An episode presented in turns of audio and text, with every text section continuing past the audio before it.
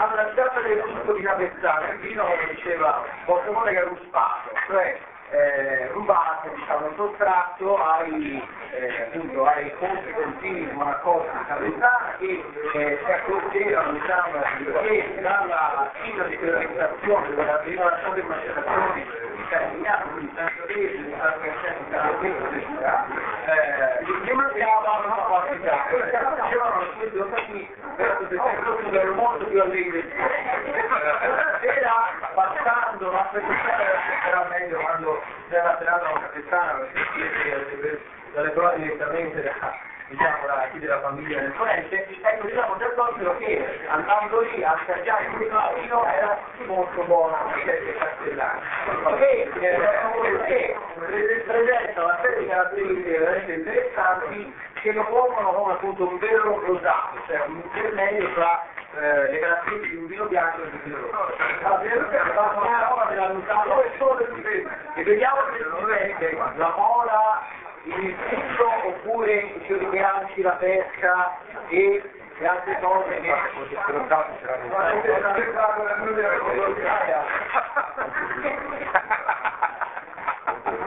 commenti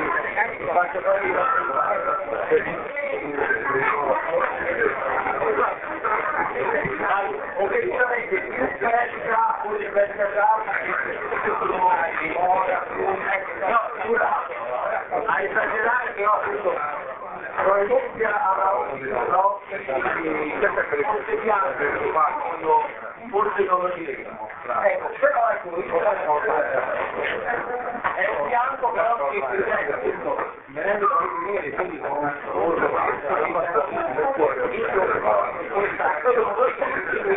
un po' più ampio del vino bianco.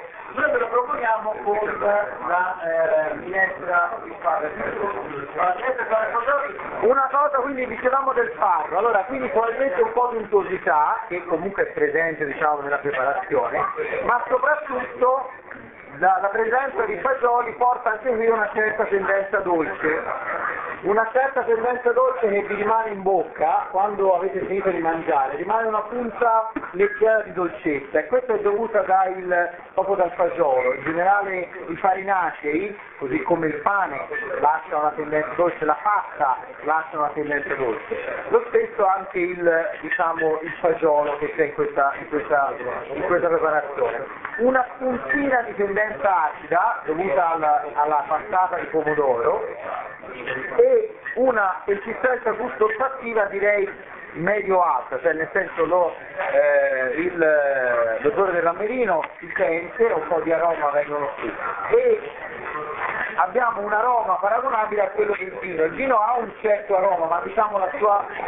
la caratteristica del gusto non è quella di avere un'intensità tanto eccessiva come profumi, probabilmente il vino di prima era sicuramente più intenso, questo è meno intenso e come lunghezza si sposa abbastanza bene col, eh, col farro. Quindi dicevamo il farro, ma eh, quindi ha, il farro ha una, ha una certa untuosità, una, un po' di tendenza dolce, una, una persistenza gusto-olfattiva medio-bassa e eh, legger, leggera tendenza acida. Quindi ci serve un vino che non sia durissimo, serve un vino che comunque abbia una certa acidità e un vino che eh, comunque abbia o del tannino o dell'alcol capace di togliere un po' di luntuosità che abbiamo in bocca.